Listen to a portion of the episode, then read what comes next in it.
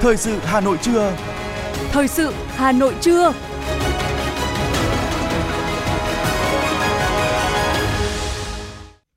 Xin kính chào quý vị và các bạn. Bây giờ là chương trình thời sự của Đài Phát thanh và Truyền hình Hà Nội. Chương trình trưa nay, thứ hai ngày 18 tháng 9 có những nội dung chính sau đây. Thủ tướng Phạm Minh Chính đến Hoa Kỳ bắt đầu các hoạt động dày đặc. Cơ quan Thành ủy Hà Nội, đoàn đại biểu Quốc hội, Hội đồng Nhân dân, các cơ quan đơn vị, địa phương trên địa bàn thành phố tưởng niệm các nạn nhân bị tử vong và ủng hộ, chia sẻ khó khăn cùng các gia đình gặp nạn trong vụ cháy tại quận Thanh Xuân. Hà Nội đang bước vào giai đoạn cao điểm của dịch sốt xuất huyết với số ca mắc không ngừng gia tăng. Lại xảy ra cháy nhà tại quận Bắc Từ Liêm, xuất phát từ bình nóng lạnh.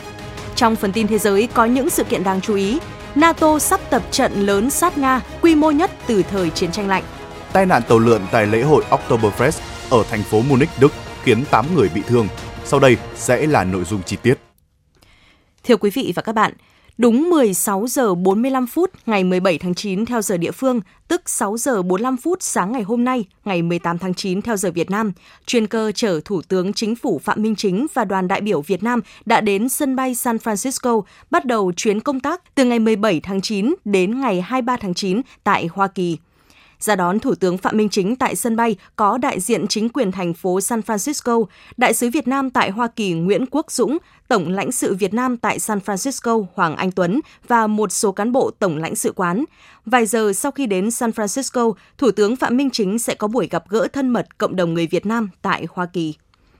Ngày 18 tháng 9, Thủ tướng Phạm Minh Chính dự kiến sẽ có lịch làm việc dày đặc các hoạt động – ăn sáng làm việc với một số đại diện doanh nghiệp Việt Kiều tiêu biểu tại San Francisco, dự diễn đàn kinh doanh Việt Nam Hoa Kỳ hợp tác trong lĩnh vực công nghệ, đổi mới sáng tạo, thăm và phát biểu tại trường đại học tổng hợp San Francisco, tiếp đoàn chính trị gia và doanh nghiệp bang Oregon, đoàn chính trị gia thành phố San Francisco và khu vực Bay Area, thăm công ty sản xuất chip bán dẫn Nvidia và công ty Synopsys, công ty Meta.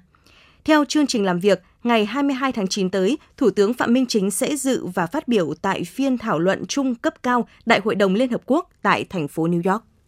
Xin chuyển sang những thông tin của thành phố. Để bày tỏ sự tiếc thương và chia sẻ với những mất mát, đau thương của các gia đình và nạn nhân của vụ cháy ở phường Khương Đình, quận Thanh Xuân, sáng nay, cơ quan Thành ủy Hà Nội tổ chức quyên góp ủng hộ các gia đình và nạn nhân vụ cháy trung cư mini tại phường Khương Đình, quận Thanh Xuân.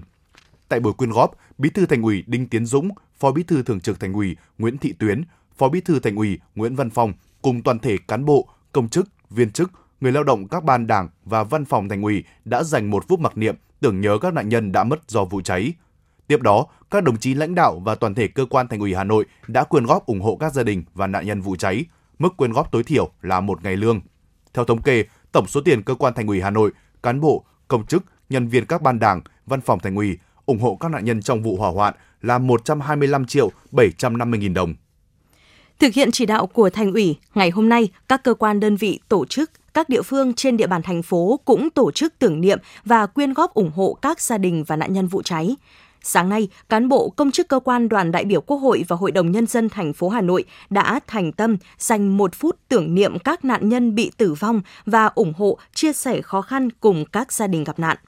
Dự buổi lễ có Phó Bí thư Thành ủy, Chủ tịch Hội đồng nhân dân thành phố Nguyễn Ngọc Tuấn, Phó Chủ tịch Thường trực Hội đồng nhân dân thành phố Phùng Thị Hồng Hà, Phó trưởng đoàn chuyên trách đoàn đại biểu Quốc hội thành phố Phạm Thị Thanh Mai, các đồng chí trong Thường trực Hội đồng nhân dân, lãnh đạo và cán bộ, công chức các ban, văn phòng đoàn đại biểu Quốc hội và Hội đồng nhân dân thành phố, Trước đó, ngay sau khi xảy ra vụ cháy, cơ quan đoàn đại biểu Quốc hội và Hội đồng nhân dân thành phố Hà Nội đã trực tiếp đến động viên thăm hỏi các hộ gia đình cùng với các doanh nghiệp, nhà hảo tâm đã ủng hộ trên 900 triệu đồng để giúp các gia đình khắc phục khó khăn. Đầu giờ làm việc sáng nay, toàn thể cán bộ công chức, viên chức, người lao động quận ủy, Ủy ban nhân dân, Hội đồng nhân dân, Ủy ban Trung ương Mặt trận Tổ quốc quận Thanh Xuân đã dành một phút tưởng niệm các nạn nhân không may thiệt mạng trong vụ hỏa hoạn tại trung cư mini tại phường Khương Đình, quận Thanh Xuân. Toàn thể cán bộ của quận đã tổ chức lễ quyên góp ủng hộ các nạn nhân, tinh thần tương thân tương ái, tất cả vì người bị nạn trong vụ cháy trung cư mini phố Khương Hạ, góp phần để hỗ trợ cả về vật chất lẫn tinh thần nhiều nhất có thể để các nạn nhân sớm tạm thời ổn định cuộc sống. Công đoàn cơ quan dân đức đảng quận đã quyên góp 37 triệu đồng. Công đoàn cơ quan ủy ban nhân dân quận trên 120 triệu đồng quận Thanh Xuân tiếp tục duy trì hai kênh chính thức tiếp nhận ủng hộ, hỗ trợ của người dân trên mọi miền Tổ quốc gửi về, đó là Ủy ban Trung ương Mặt trận Tổ quốc quận và Mặt trận Tổ quốc phường Khương Đình. Cũng trong sáng nay, Ủy ban Nhân dân quận Hoàng Mai đã tổ chức mặc niệm các nạn nhân tử vong trong vụ hỏa hoạn tại phường Khương Đình, quận Thanh Xuân và phát động ủng hộ các nạn nhân trong vụ cháy.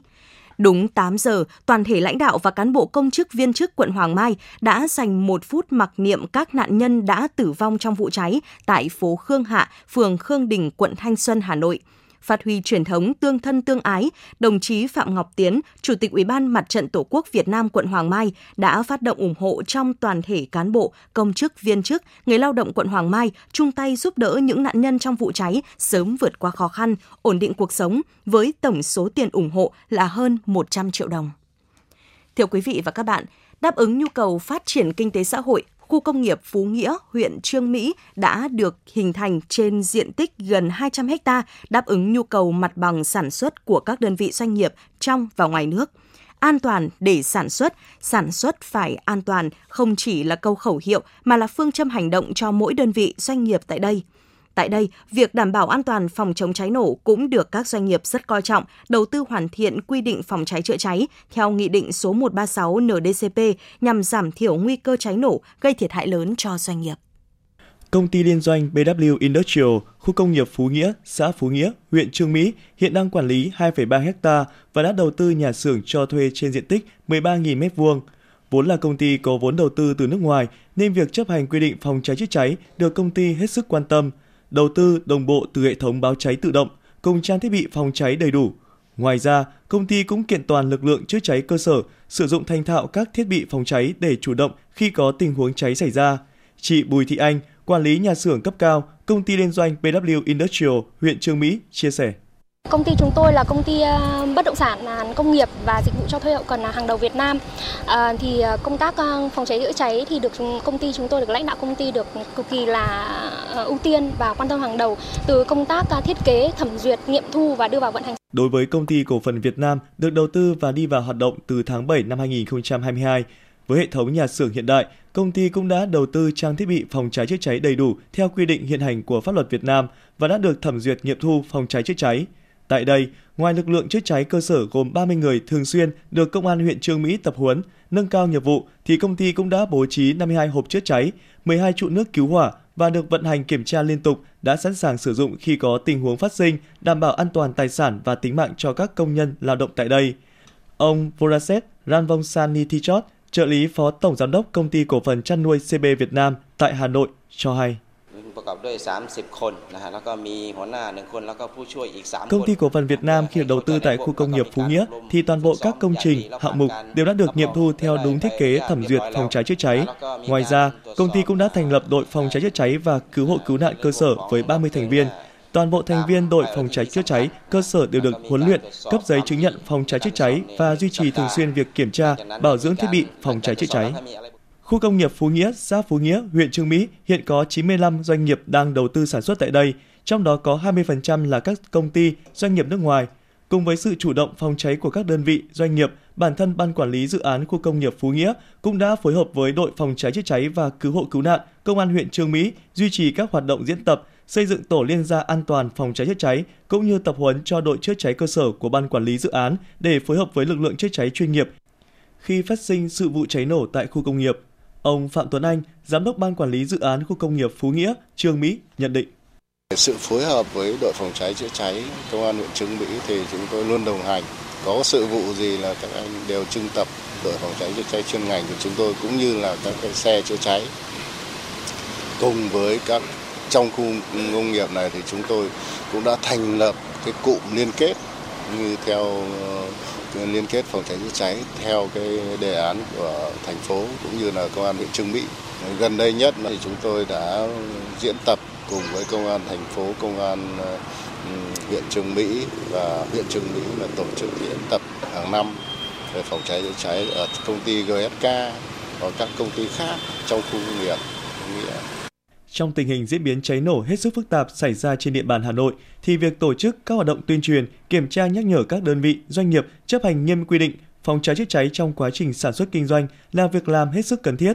Đại úy Nguyễn Đức Tùng, đội phó đội cảnh sát phòng cháy chữa cháy và cứu hộ cứu nạn công an huyện Trường Mỹ cho biết.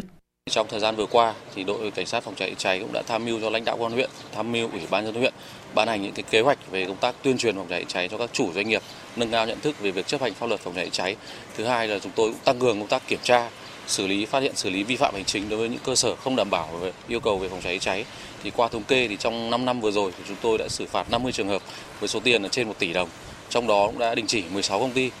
Thì ờ, qua cái công tác ờ, kiểm tra thì chúng tôi cũng có hướng dẫn thành lập theo cái ờ, kế hoạch số 53 của Ủy ban nhân thành phố về thành lập các cái cụm liên kết an toàn phòng cháy cháy trong ờ, khu công nghiệp khi mỗi đơn vị, doanh nghiệp chấp hành nghiêm các quy định phòng cháy chữa cháy, công sự chủ động sẵn sàng các phương án ứng phó khi có tình huống cháy xảy ra của lực lượng chữa cháy chuyên nghiệp sẽ là yếu tố tiên quyết để đảm bảo an toàn phòng chống cháy nổ cho khu công nghiệp. Trong quá trình sản xuất, kinh doanh, nguy cơ cháy nổ luôn hiện hữu, nhưng với sự quan tâm đầu tư phòng cháy chữa cháy của chủ doanh nghiệp cũng như ý thức tự giác chấp hành quy định phòng cháy chữa cháy của người lao động được nâng lên sẽ góp phần giảm thiểu nguy cơ cháy nổ có thể xảy ra.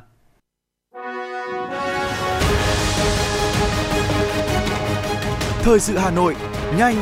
chính xác, tương tác cao.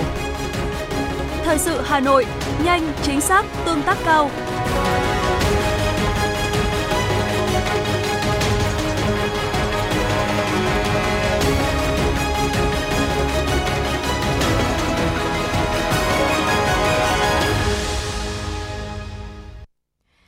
Trình thời sự xin được tiếp tục với những thông tin kinh tế. Thưa quý vị và các bạn, với chủ đề tăng cường năng lực nội sinh, kiến tạo động lực cho tăng trưởng và phát triển bền vững. Diễn đàn Kinh tế xã hội Việt Nam 2023 sẽ được tổ chức vào ngày mai, ngày 19 tháng 9 tới tại Trung tâm Hội nghị Quốc gia thủ đô Hà Nội với sự tham gia của hơn 400 đại biểu. Ủy ban Kinh tế của Quốc hội chủ trì phối hợp với Ban Kinh tế Trung ương Học viện Chính trị Quốc gia Hồ Chí Minh, Viện Hàn lâm Khoa học Xã hội Việt Nam tổ chức diễn đàn. Ủy viên Bộ Chính trị, Chủ tịch Quốc hội Vương Đình Huệ sẽ phát biểu khai mạc, bế mạc diễn đàn. Trong khuôn khổ diễn đàn sẽ có hai phiên hội thảo chuyên đề về tăng cường nội lực, khơi thông nguồn lực, hỗ trợ doanh nghiệp vượt khó và nâng cao năng suất lao động, bảo đảm an sinh xã hội trong bối cảnh mới và phiên họp toàn thể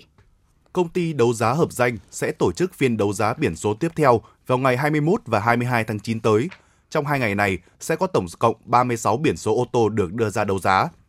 Theo quy chế đấu giá quy định tại Nghị định số 39 của Chính phủ về thí điểm đấu giá biển số ô tô, để tham gia đấu giá, người dân cần đặt trước 40 triệu đồng cho mỗi biển số và phí làm hồ sơ 100.000 đồng. Nếu không trúng đấu giá, số tiền đặt trước sẽ được hoàn trả cho khách hàng trong vòng 3 ngày làm việc. Trường hợp trúng đấu giá, trong thời hạn 15 ngày kể từ ngày có thông báo kết quả, người trúng đấu giá phải nộp toàn bộ số tiền trúng đấu giá, trừ đi 40 triệu đồng đã đặt trước vào tài khoản chuyên thu của Bộ Công an. Ngay sau khi nhận đủ số tiền trúng đấu giá, Bộ Công an cấp hóa đơn điện tử bán tài sản công và văn bản điện tử xác nhận biển số ô tô trúng đấu giá gửi vào hòm thư điện tử cho người trúng đấu giá để làm thủ tục đăng ký xe. Cũng theo Nghị định số 39, thông báo kết quả trúng đấu giá, văn bản xác nhận biển số ô tô trúng đấu giá bị hủy nếu người trúng đấu giá không nộp đủ tiền trúng đấu giá trong thời hạn quy định. Thưa quý vị, còn chưa đầy nửa tháng nữa là tới Tết Trung Thu, thị trường các loại bánh truyền thống cho dịp này bắt đầu nhộn nhịp với nhiều chủng loại sản phẩm, hương vị đa dạng, mẫu mã bắt mắt. Theo khảo sát, năm nay các loại bánh Trung Thu tăng giá nhẹ so với những năm trước do giá nguyên liệu đầu vào tăng.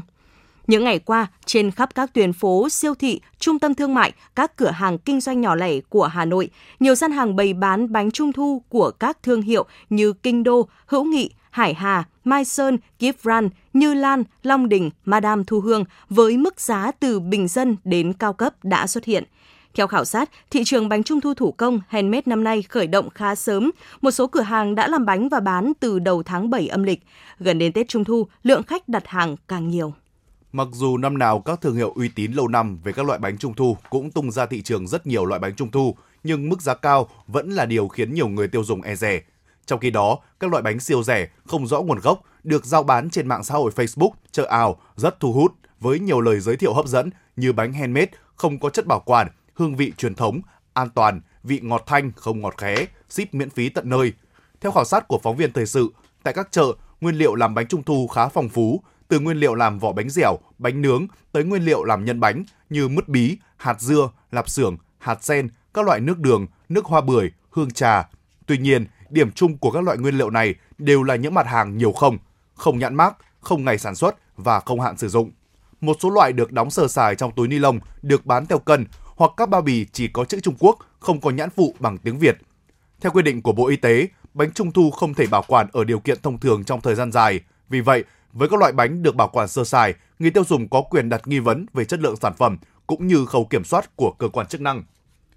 Thưa quý vị và các bạn, sau một tháng áp dụng quy định mới, thủ tục mua bán trở nên dườm già đã khiến các cửa hàng bán xe máy cũ lâm vào cảnh ế ẩm. Theo các tiểu thương, hầu hết xe máy tại chợ xe cũ đều qua nhiều đời chủ, giấy tờ vẫn còn, nhưng chủ xe trên giấy tờ đăng ký lại không rõ là ai. Phản ánh của phóng viên Trần Hằng. Anh Nguyễn Văn Nam, chủ cửa hàng xe máy cũ trên phố Chùa Hà, quận Cầu Giấy, Hà Nội, đã gần một tháng nay rơi vào cảnh rảnh rỗi bất đắc dĩ. Cửa hàng của anh từ chỗ khá đông khách, gần đây ế ẩm, điều hưu, khách lác đác đến. Sau khi hỏi han, xem xe thì đến công đoạn làm giấy tờ. Cả chủ và khách lại ngáng ra. Theo thông tư 24-2023 của Bộ Công an, với những xe không chính chủ, chủ xe phải làm thủ tục thu hồi. Sau đó, chủ xe và người nhận chuyển quyền sở hữu xe phải làm thủ tục đăng ký sang tên xe. Thật ra là không có khách luôn đây, bạn nhìn đây luôn. Làm gì còn à, thấy ai đi mua xe đâu. Còn 10 ngày bình thường thì rất là không có cái nghị định này thì rất là tấp nập luôn. Bây giờ không thấy người qua lại mua. Bình thường một ngày thì mình bán 5 10 xe nhưng mà sau đấy thì chưa chắc có bán được nổi một xe. Đấy là rất là khó khăn cho à, tất cả các cửa hàng. Ước tính của mình là thiệt hại một ngày phải 5 đến 7 10 triệu gì đấy.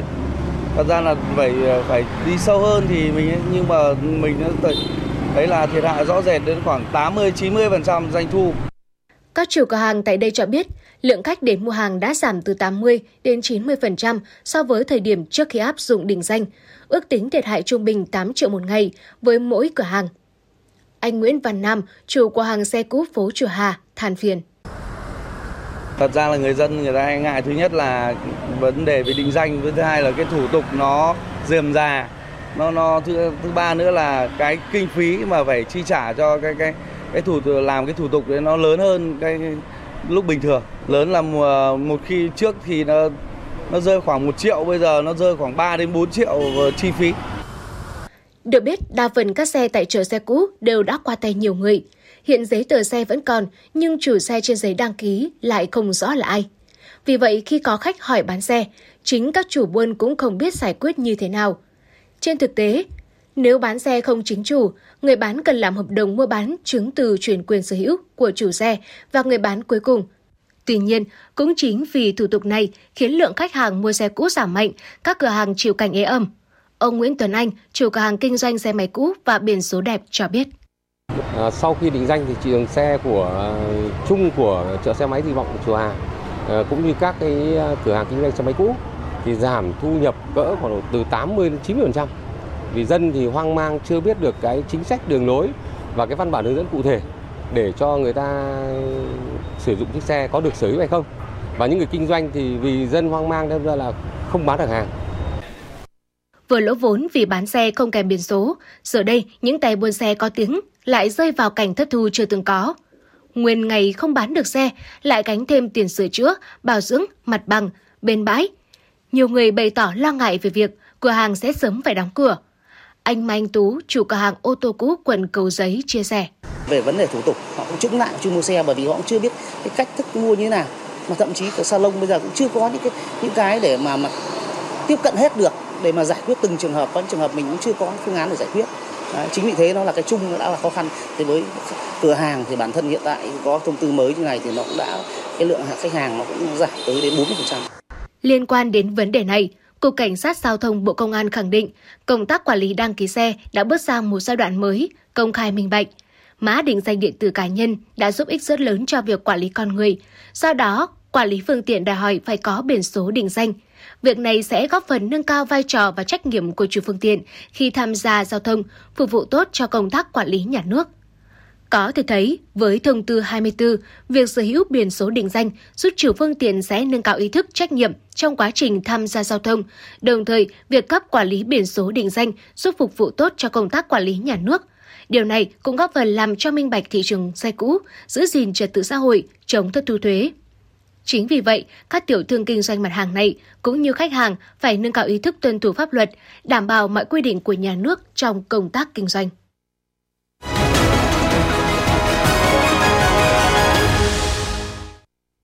Mời quý vị và các bạn cùng nghe tiếp phần tin. Nhằm nâng cao nghiệp vụ công tác công đoàn cho đội ngũ cán bộ công đoàn sau đại hội, Liên đoàn Lao động huyện Thường Tín vừa tổ chức lớp tập huấn nghiệp vụ công tác công đoàn năm 2023. Tham dự lớp tập huấn, gần 1.000 học viên được cung cấp các thông tin về nghiệp vụ công tác tài chính, công tác kiểm tra, nội dung luật thực hiện dân chủ cơ sở, công tác tổ chức hội nghị cán bộ công chức, viên chức, người lao động, phương thức xây dựng và tổ chức thực hiện thương lượng, ký kết thỏa ước lao động tập thể. Qua lớp tập huấn đã giúp các đồng chí làm công tác công đoàn ở cơ sở hiểu và thực hiện tốt nghiệp vụ công đoàn, từ đó góp phần thực hiện tốt chỉ tiêu, nhiệm vụ Đại hội Công đoàn các cấp đề ra. Hơn một tuần kết thúc thời gian xác nhận nhập học, nhiều trường đại học vẫn đang tiếp tục xét tuyển bổ sung. Năm nay, hơn 100 trường đại học thông báo xét tuyển bổ sung, trong đó có không ít trường và ngành học vốn tuyển sinh tốt, thu hút thí sinh những năm gần đây như ngành kỹ thuật máy tính, công nghệ thông tin, quản trị kinh doanh. Dù năm nay các trường xét tuyển bổ sung từ sớm trước cả khi kết thúc đăng ký nhập học đợt 1, thậm chí còn công bố luôn cả chỉ tiêu, mức điểm xét tuyển bổ sung, nhưng số lượng thí sinh tham gia không nhiều. Lý do lớn nhất khiến thí sinh bỏ xét tuyển đại học là học phí cao so với thu nhập. Còn lại là các nguyên nhân như thí sinh chọn học cao đẳng, trung cấp nghề thay vì học đại học. Một số khác bỏ xét tuyển do có kế hoạch du học. Cuối giờ chiều qua, Trung tâm Kiểm soát Bệnh tật Hà Nội cho biết, tuần qua, từ ngày 8 đến ngày 15 tháng 9, số ca mắc sốt xuất huyết trên địa bàn thành phố tiếp tục tăng mạnh với 2.010 ca tại 29 quận huyện, tăng gấp đôi so với tuần cuối của tháng 8 năm 2023. Cộng dồn từ đầu năm 2023 cho đến nay, Hà Nội ghi nhận 10.372 trường hợp mắc sốt xuất huyết, trong đó có 3 ca tử vong. Theo đánh giá của CDC Hà Nội, thành phố đang bước vào giai đoạn cao điểm của dịch sốt xuất huyết với số ca mắc không ngừng gia tăng. Trong tuần tới, công tác giám sát phòng chống sốt xuất huyết tiếp tục tập trung tại các ổ dịch ở các huyện Thanh Trì, Thanh Oai, Cầu Giấy, Đan Phượng, Hoài Đức, Thạch Thất, Hà Đông và Phúc Thọ. Trước nguy cơ dịch bạch hầu quay trở lại từ đầu tháng 9 năm 2023 đến nay tại 130 trung tâm thuộc hệ thống tiêm chủng VNVC trên toàn quốc, tỷ lệ người dân đến tiêm vaccine bạch hầu tăng 300% so với các tháng trước. Người dân chủ yếu đến tiêm mới và tiêm nhắc lại. Tiêm chủng vaccine là cách phòng bệnh bạch hầu hiệu quả nhất tỷ lệ bảo vệ trên 97%. Cơ thể sẽ cần 2 đến 3 tuần sau khi tiêm đủ liều để sản sinh miễn dịch với bệnh. Sau khi hoàn tất lịch tiêm chủng cơ bản và tiêm nhắc cho trẻ dưới 2 tuổi, người dân cần tiêm nhắc, tiêm bổ sung thêm một mũi theo nhiều cột mốc khác nhau như từ 4 đến 7 tuổi, từ 9 đến 15 tuổi, phụ nữ trước hoặc đang mang thai, người già từ 50 tuổi trở lên, người lớn có bệnh mãn tính ở phổi, tim mạch, thận, thai phụ cần tiêm vaccine bạch hầu trong 3 tháng giữa hoặc 3 tháng cuối thai kỳ để giúp bảo vệ em bé khi ra đời. Tối qua, Tổng đài 114, Trung tâm Thông tin Chỉ huy Công an thành phố nhận tin báo từ người dân về việc có cháy nhà dân tại ngõ 173 Đông Ngạc, quận Bắc Từ Liêm. Công an thành phố đã điều động lực lượng cảnh sát phòng cháy chữa cháy Công an quận Bắc Từ Liêm và Công an quận Tây Hồ đến hiện trường tổ chức chữa cháy. Tại hiện trường, xác định điểm cháy xuất phát từ bình nóng lạnh, người dân đã sử dụng bình chữa cháy dập tắt, không có thiệt hại về người thiệt hại về tài sản không đáng kể. Ngay sau đó, lực lượng phòng cháy chữa cháy đã tổ chức kiểm tra, hướng dẫn người dân các biện pháp phòng cháy, chữa cháy không để phát sinh sự cố.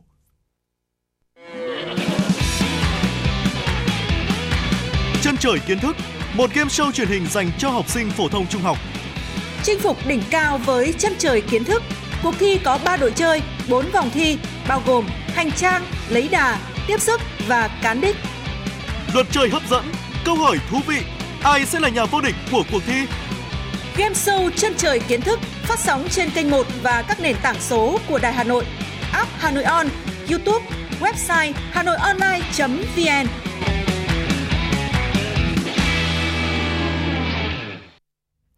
Quý vị và các bạn đang nghe chương trình thời sự của Đài Phát thanh và Truyền hình Hà Nội. Phần tin thế giới sẽ tiếp nối chương trình. Cố vấn an ninh quốc gia Nhà Trắng Jake Sullivan vừa có cuộc gặp Ngoại trưởng Trung Quốc Vương Nghị tại Manta, Bắc Kinh và Washington cho biết, ngày 17 tháng 9 trong bối cảnh hai nền kinh tế lớn nhất thế giới đang tìm cách ổn định mối quan hệ. Đây là một trong hàng loạt cuộc trao đổi cấp cao giữa Mỹ và Trung Quốc có thể để chuẩn bị cho khả năng Tổng thống Mỹ Joe Biden và Chủ tịch Trung Quốc Tập Cận Bình gặp nhau vào cuối năm nay.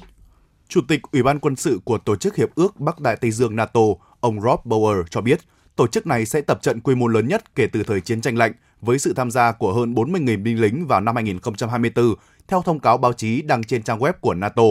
Cuộc tập trận phòng thủ tập thể mang tên Người bảo vệ kiên định sẽ diễn ra ở Đức, Ba Lan và ba nước vùng Baltic gồm Estonia, Latvia và Lithuania.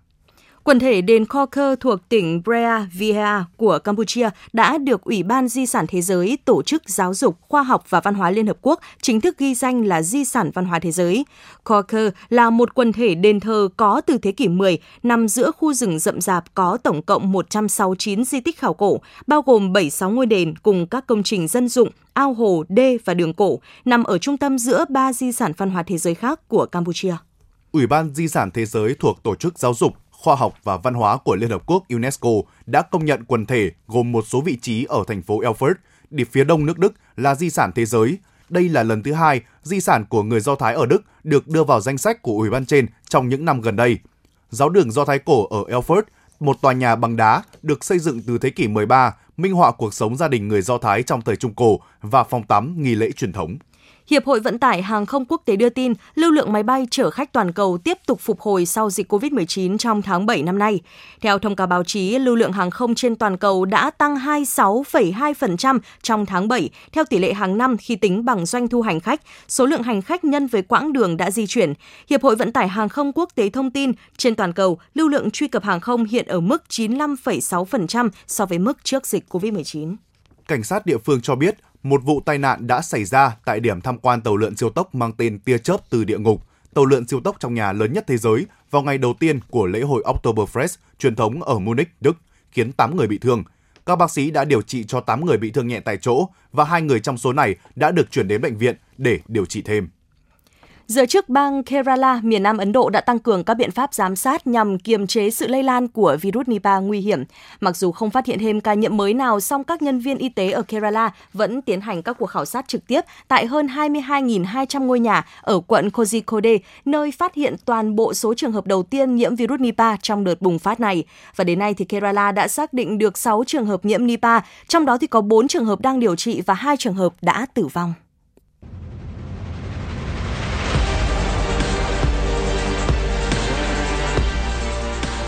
Bản tin thể thao. Bản tin thể thao.